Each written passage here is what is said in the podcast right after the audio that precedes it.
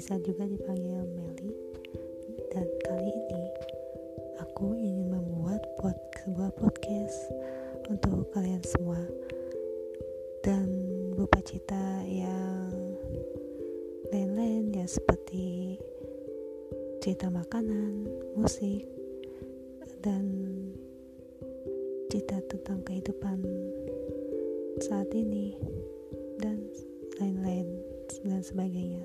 Ada masih banyak lagi. Oke, sekian dulu dari podcast dari aku. Salam Meli.